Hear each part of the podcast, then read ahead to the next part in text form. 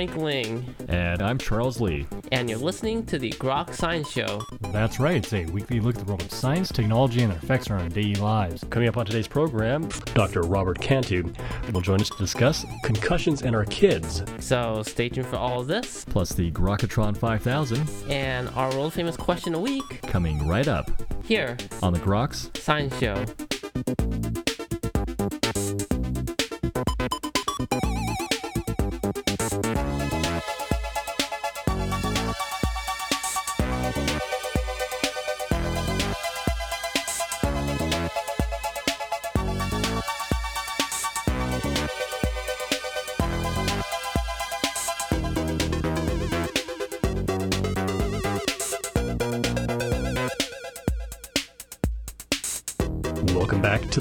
Science Show. Well, it's almost impossible to read the sports page, turn on the news, or stand on the sidelines of a sports game and not come across the silent epidemic of concussions. Though a long-standing issue, the awareness of how widespread brain trauma is, especially among young people, has only recently come to our forefront of the nation's consciousness. And in his new book, Concussions and Our Kids, leading brain trauma expert and chief of neurosurgery at Emerson Hospital, Dr. Robert Cantu, focuses on the trauma experienced by children and advocates for change. Dr. Cantu is Chief of Neurosurgery, Chairman of Department of Surgery, and Director Services of Sports Medicine at Emerson Hospital, as well as the Clinical Professor of Neurosurgery and Co-Director at Boston University's Center for the Study of Traumatic Encephalopathy. He uh, serves as a senior consultant to the National Football League, and together with Mark Hyman, a sports journalist, he has penned the new book, Concussions in Our Kids, America's leading expert on how to protect young athletes and keep sports safe. And Dr. Cantu, we're very grateful that you could join us today on the Grok Science Show. Happy to be aboard, Charles. Uh, well, certainly our pleasure. Certainly a fascinating book, Concussions in Our Kids. You really detail the risk factors, prevalence, and recommendations for what we can do to combat this issue. Why did you decide to write this book? Well, Charles, for over 30 years, I've been writing and lecturing to the medical community on concussions. I wrote the first return to play guidelines uh, for concussion after football nearly 30 years ago. And it occurred to me that if we're really going to make some change in this country, we've really got to start educating the public about it. And so I made a shift, and Mark Hyman and I collaborated. He took my kind of boring, put you to sleep prose that I dictated and put it into some peppier, shorter sentences that I hope will stimulate people and keep them awake. How much more aware do you think the public is about this issue? Because certainly, even in the more recent past, concussions really hadn't been uh, recognized, especially among kids. Well, I think it's improving. Certainly, I think Ted Johnson, a patient of ours in 2007, when he went public with his problems with post concussion syndrome, did a huge service uh, in terms of uh, bringing people's awareness up of concussion. Alan Schwarz has done marvelous work and my co-founder at Sports Legacy Institute, Chris Nowinski's done a tremendous amount of ag- advocacy work for concussion. So I think it's certainly getting more in the forefront, but it really needs to be better understood by everybody, and then intelligent decisions can be made. Everyone has a vague idea of what concussion is, but what exactly is a concussion? Well, a concussion is, is from the Latin word concutere, which means violently shaking. And that's what happens to the brain. It's violently shaken inside the skull, usually from a blow to the head, but not always. It can just be a whiplash type injury that shakes the brain enough to produce a concussion. And what damage then does this do to the brain itself? As a result of stretching and twisting nerve cells and their connections, the axons, there is a neurometabolic cascade of abnormalities that happen dealing with ions in cells and transmitters on the end of axons that essentially paralyzes the cell from conducting further impulses at that point in time. But the cell is alive. The cell can function again normally if you properly rest it. In a few instances, though, there's actually cell damage, and the twisting and stretching has just been too much, and you've torn and permanently injured neurons. And so, presumably, the severity of the behavioral effects is determined by how badly these neurons are damaged, then? Yes, that's certainly one of the major factors. It can be prolonged. That is the symptoms, though, by mismanaging a concussion. And the hallmark of managing it correctly is you're dealing with a metabolic crisis and you need to rest the brain at that point in time. Physically be no more active than walking, and certainly cognitive things need to be shut down as well. So, how do you recognize if, if someone is suffering from a concussion? You recognize most concussions because of one or more of the 26 common post-concussion symptoms that happen. More than 90% of athletic concussions do not involve loss of consciousness. If there is, it's usually brief, and obviously everyone would recognize that concussion. But the other concussions that don't involve loss of consciousness, you have to carefully inquire and observe the individual and see whether they have any one of the 26 symptoms. Those symptoms fall into baskets, cognitive baskets involving thought and memory and insight and judgment. Sleep baskets where you sleep more, sleep less, have trouble falling asleep. Emotional basket where you can be anxious, irritable, and a somatic basket, which is the biggest group of symptoms where headache, lightheadedness, dizziness, sensitivity to light, sensitivity to noise are a few of them. So, are there particular sports that uh, are more prone to causing concussions? Yes, certainly at the top of the list is ice hockey and football and lacrosse, and that's not a surprise. But it might surprise people to know that the sport of soccer has every bit as many recognized concussions as the sport of football. In soccer, it's almost always in the act of heading the ball, but it's not heading the ball that gives you the concussion. It's you hit somebody else's head in the act of doing it, or you hit somebody else's forearm or hand. Rarely you can get a concussion from the ball itself, but that's quite rare. So, are kids more susceptible to concussions than adults, or do they have mechanisms that would allow them to recover more quickly? Actually, children are much more vulnerable than adults. Their brains are not myelinated. Myelin is the coating of the nerve fibers. The axons gives them strength. It's kind of like coating on a telephone wire, and if you don't have it, it's much more easy to break it or damage it. Also, youngsters have disproportionately large heads and weak necks, and that bobblehead doll effect greatly increases their risk of brain injury.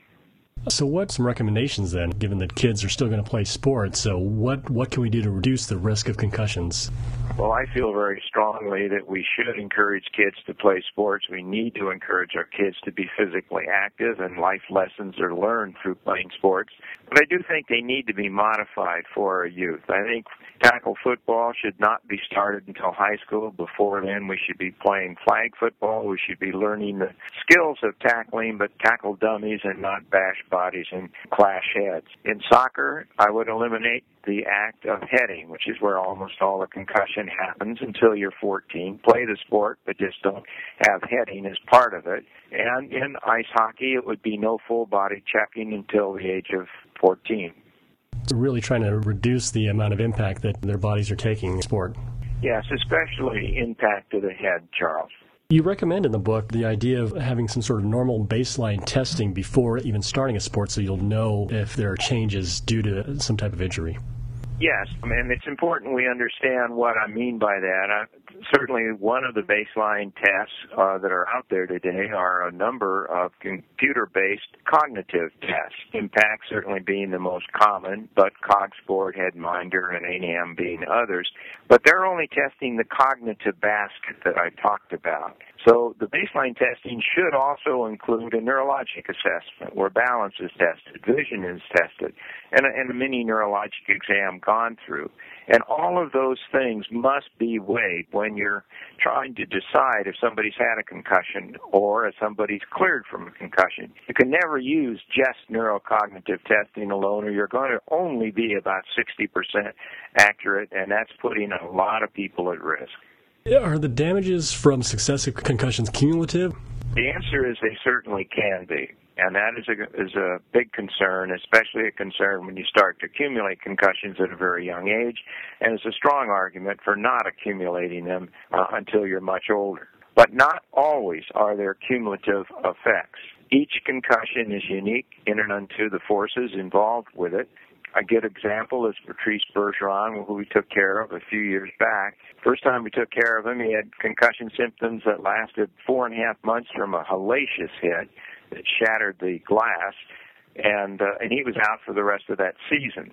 The next concussion he had, he was symptomatic for 14 days, and he was out for a little over a month. And then his third concussion, he was only symptomatic for four days and he was out two weeks. So successive concussions need not necessarily be more severe than the one that precedes it. Presumably, it related to the area of the brain that uh, affected during the concussion. In part, and then in part, of course, most importantly, just how severe the forces were that were imparted to the brain.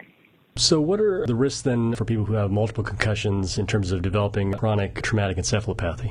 Well, it's important to understand that although concussions are kind of the hallmark of CTE, it's not really just concussions that causes it. It's total brain trauma. So all of those thousands, if not tens of thousands of subconcussive blows count as well. And in fact, in our brain bank, we actually have some individuals with CTE who never had a recognized concussion. They took tens of thousands of subconcussive blows, and cumulatively, all of that brain trauma can cause CTE even if you've never had a recognized concussion. Are the mechanisms then for CTE well understood then in terms of relation to concussions? Well, we believe that it involves an inflammatory response, diffuse axonal injury, and that with repetitive injury, the repair mechanism kind of goes awry and you have a breakdown. Your nerve cells and your axons and hyperphosphorylated form of protein called tau, T-A-U, is left as a residue. That's kind of the theory that's prevailing today. It's a work in evolution, though. What are some of the more common myths that are out there regarding concussions that really need to be dispelled? Well, probably the most common one is you need to be rendered unconscious to have a concussion, and that's wrong. 90% of the time, you're not. Another myth is that you have to be hit in the head to have a concussion, and you don't. You can be simply whiplashed violently from a blow to your back or a blow to your chest that snaps your head. Another myth is that concussion that uh, concussions are prevented by helmets and mouth guards, and of course they aren't. We've already talked about subsequent concussions being more severe, not necessarily. Patrice Bergeron's the example there. There's a myth out there that three concussions and you should be out. Well, that's that's nonsense because concussions are not all created equal. Concussion, where the symptoms last hours or a day, is very different from an injury in terms of symptoms that last six months or a year.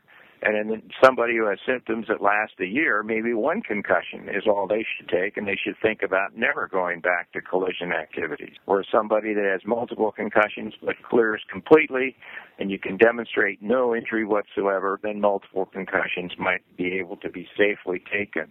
Another myth is that uh, guys are more prone to concussion than girls, and it really is the other way around. In the sports that both guys and girls play, basketball, ice hockey, soccer, the incidence of concussion is almost twice as great in the girls as it is to the guys. Yes, concussion for the women is, is quite a concern, and we believe that it's mostly due to two factors. One, that they're probably, on average, a little more honest than the guys in admitting symptoms. Certainly not all girls, but most. But more importantly, I believe the necks of girls are not as strong as the necks of guys. And the neck should be strengthened. It's your best resistance against having a concussion, uh, other than avoiding blows to the head. So, what are some advice then for parents supervising their kids going through sports? Should they really be uh, hyper vigilant regarding the potential risk for concussions? And if there's any potential signs of a concussion, immediately go to the doctor? Yes, Charles. In the book, we empower the parents and kind of ask them to not be doctors, but be cognizant of how their children are acting and we give them a checklist of questions that they can ask their kids and little examinations they can put their kids through to determine whether or not they suspect their child might be suffering from a concussion. And if their child is suffering from a concussion, then we suggest that they take them to a, physician who's knowledgeable in concussion management and we kind of have give them the questions they need to ask the doctor to be sure they're comfortable that this doctor has that knowledge. So, for a few people who suffer from concussions, the recommendation might be to actually stay away from sports for a while. Well, certainly a child who's still symptomatic from a concussion, it's unquestionable that that individual needs to remain away from sports. In fact, should really remain away from any kind of vigorous physical activity till the symptoms have cleared. Then, once they've cleared, you start a progressive exercise program, and then once the individual has clo- totally recovered and has a perfectly normal exam and cannot be made symptomatic by any provocative test, then most individuals at that point can return to whatever sport they've been playing. I'm curious if there are any particular reforms that think need to be instituted, not just uh, at the level of kids sports, but also in, in the professional leagues as well. Well, I think the most important thing is that I think we should eliminate the head as a legal part of the body to be targeted. And the National Football League has gone a long ways. Uh, they call so-called blindside hits, meaning a, a hit to the head where the athlete is in the act of kicking a ball, catching a ball, throwing a ball. So their eyes are on that act and they can't protect themselves. If they get hit in the head, it's a 15-yard penalty. If it's flagrant, then it's fined and or suspension. I'd like to see it go one step further, and that is the head just cannot be targeted as the initial point of contact. Well, it looks like we are running slightly out of time. I'm just curious if you have a few uh, take home points, messages for parents, kids, everyone who plays sports, what they should think about in terms of protecting themselves, protecting others, and looking out for concussions. Well, I think the most important thing is that uh, parents should just realize that no head trauma is good head trauma. You can't condition the head uh, to take trauma, and all you're going to do is injure it if it takes too much trauma. So minimize head trauma um, every chance you get. That means if you're playing a sport which does have head trauma in it, practice it in such a way that you're not hitting heads in practice. Save it for game day. And then, of course, use the most proper technique, and the proper technique really is not using your head as a battering ram. And then, of course, if you suffer a concussion, manage it well and just take some time off and recover. Uh, absolutely, unquestionably, uh, physical and cognitive rest until asymptomatic. Uh, the new book is called Concussions in Our Kids America's Leading Expert on How to Protect Young Athletes and Keep Sports Safe. Uh, the book is by Dr. Robert Cantu. And uh, Dr. Cantu, we're very uh, grateful that you joined us today on the Grok Science Show. Thank you for having me, Charles. And you were just listening to Dr. Robert Cantu discussing the concussions in our kids. This is the Grok Science Show. Coming up in just a few minutes is the Grokatron 5000, so stay tuned.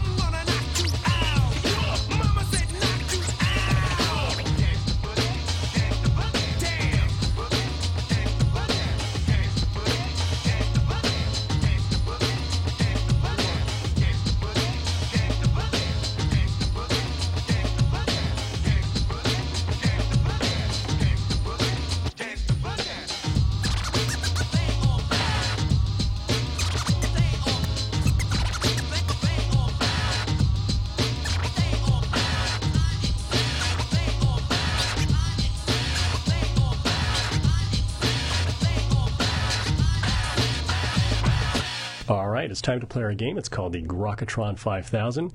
It is our supercomputer formerly known as Deep Blue. Today, the Grokatron 5000 has chosen the topic suffering from a concussion. So, for the following five people in the Grokatron 5000, I'd like to know if you think they're suffering from a concussion or not, and a little reason why. Dr. Cantu, you ready to play the game? sure, fire away. All right, person number one, uh, it's the uh, talk show host, Jerry Springer.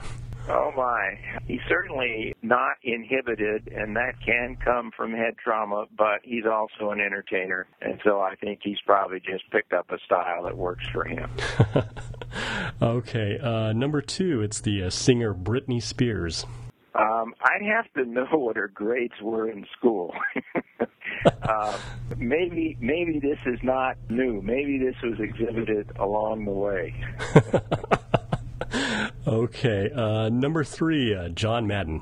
Oh, I don't know. I I, uh, I I think he has a lot of very intelligent things to say, and I think he's very much into this concussion business. He was a football coach at a very high level for the Oakland Raiders, and gave it up after ten years to being even more successful. Uh, TV commentator, so I, I think he's exercised quite a bit of intelligence. All right. Number four, suffering from a concussion or not, it's the uh, golfer Tiger Woods. Oh boy. I understand where that's probably coming from. If he is, it probably wasn't from golf. Almost certainly. All right. Uh, number five, finally, it's uh, the actor Charlie Sheen. Oh my, that that's kind of beyond concussion. but but it it, uh, it it could have been. It could have been or it could have been other things that gave him the same effects on his frontal lobes and his temporal lobes that concussions can impart. You can damage your brain more than one way. and he's certainly showing some interesting uh, behavioral manifestations of whatever that is. Yes. All right. Uh, well, um, Dr. Cantu, I want to thank you very much for sticking around playing our game. And again, talking about your book, Concussions in Our Kids, America's leading expert on how to protect young athletes and keep sports safe. Thank you again for your time. Thanks again for having me, Charles. And that's all for this week's edition of the Grok Science Show. Make sure you tune in next week for more from the world of science and technology. If you'd like to contact us here, you can email us at science at groks.net. For Grok Science, I'm Frank Ling. And I'm Charles Lee. Make sure you also see us on the web at www.groks.net. Have a great afternoon and keep on grokking.